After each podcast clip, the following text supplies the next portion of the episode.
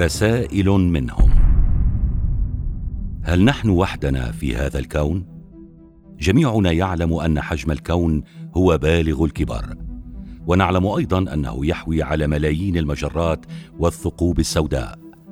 لكن فكرة الوحدة في هذا الكون تعطينا فرادة كبيرة. وأيضا هذه الفكرة ذاتها تعطينا رعبا يكاد يكون قاتلا. الأحداث اليومية والسياسية على أرضنا الجميلة تشغلنا جميعا وتبعدنا عن التفكير فعليا بهذه الفكرة. ربما لبديهيتها أو لكثرة الخوف الذي ستتركه في نفوسنا. وهنا إذا كنا وحدنا فما تفسير الأجسام الغريبة والنقوش القديمة والكثير من الإشارات التي تشير عكس ذلك. وإن لم نكن وحدنا فهل سكان العوالم أو الكواكب الأخرى تركوا لنا بعض الرسائل؟ أم هل يرسلون الرسائل الآن؟ لا يوجد جواب محدد الإجابة إلى اليوم. لكن هناك بعض الأمور التي تشير إلى أنه وبشكل ما يتم التواصل معنا. لكن من أين؟ ومن هم؟ لا أحد يعلم.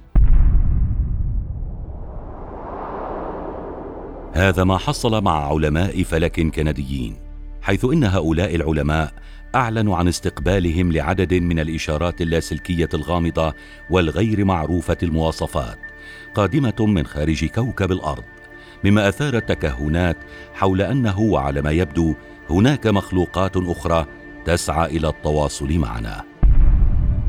كما أن العلماء يقولون إنه كلما زادت الاكتشافات الكونية والفضائية يزداد اليقين بأن هذا الكون لم يخلق أو يتواجد لنا وحدنا وأنه لابد من وجود كائنات أخرى لا نعرف شكلهم أو طبيعتهم أو حجم تقدمهم تعيش في أماكن من هذا الكون المترامي الأطراف.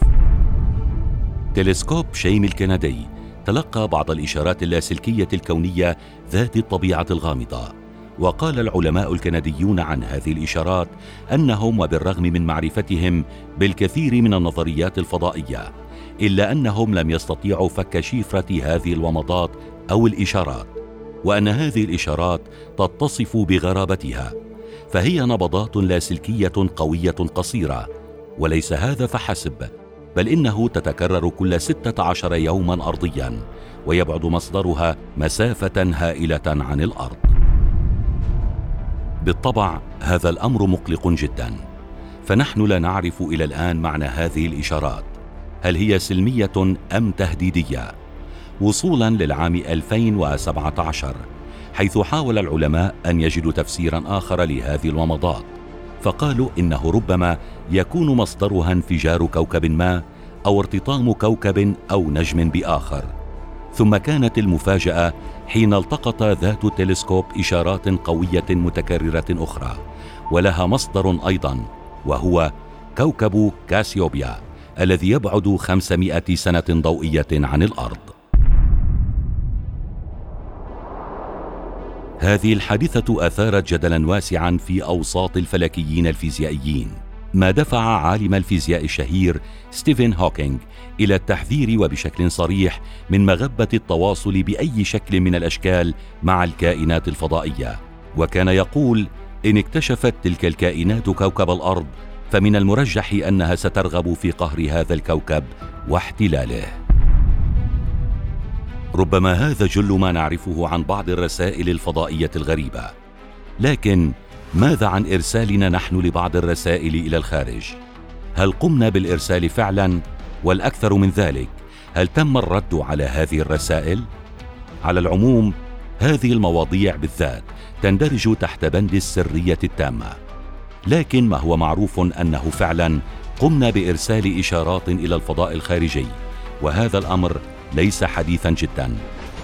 بل منذ الستينات وسبعينيات القرن الماضي ونحن نحاول بث إشاراتنا إلى الخارج.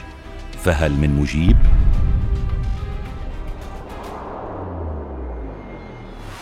في العام 1974 تعطل مرصد إريسيبو الفضائي عن العمل وهو يعد من أكبر المراصد على الإطلاق للعام 2016 لتتم صيانته والعمل به في ذات العام. ولأنه إنجاز علمي هام أراد العلماء الاحتفال به على طريقتهم فقاموا بأجرأ خطوة عرفتها البشرية وهي إرسال أقوى رسالة راديوية إلى الفضاء الخارجي. فإن حالف العلماء الحظ ستلتقط الكائنات الفضائية هذه الإشارة وسيعلمون أنها ليست إشارة طبيعية بل هي قادمة من مكان ما في الكون. هذه الرسالة كانت قصيرة فكانت مدتها لا تتعدى الثلاث دقائق. وتتضمن كلمتين وهما هنا الأرض. ثم تم إدراج موقع كوكبنا ومعلومات عن الإنسان وتركيبه وشكل مرصد إريسبو. وهذا نعم فقط في ثلاث دقائق بفضل تكنولوجيا الموجات الراديوية التي تستطيع حمل كم هائل من المعلومات في مدة قصيرة. هذه الرسالة أرسلت على بعد خمسة وعشرين ألف سنة من الآن مما يعني أننا نحتاج إلى خمسة وعشرين ألف سنة أخرى ليصلنا الرد. إن وصل. تقريبا هذه الرسالة التقنية الوحيدة التي أرسلناها بعيدا عن بعض الرسوم على الكوكب والتي يرسمها أشخاص مغمورون. ليبقى السؤال دون إجابة. هل نحن وحدنا بالفعل في هذا الفضاء السحيق وماذا سيحدث لو تلقى الفضائيون هذه الرسالة؟ ربما يكون هوكينج محقا وربما لا. ولكن ماذا لو كان محقا؟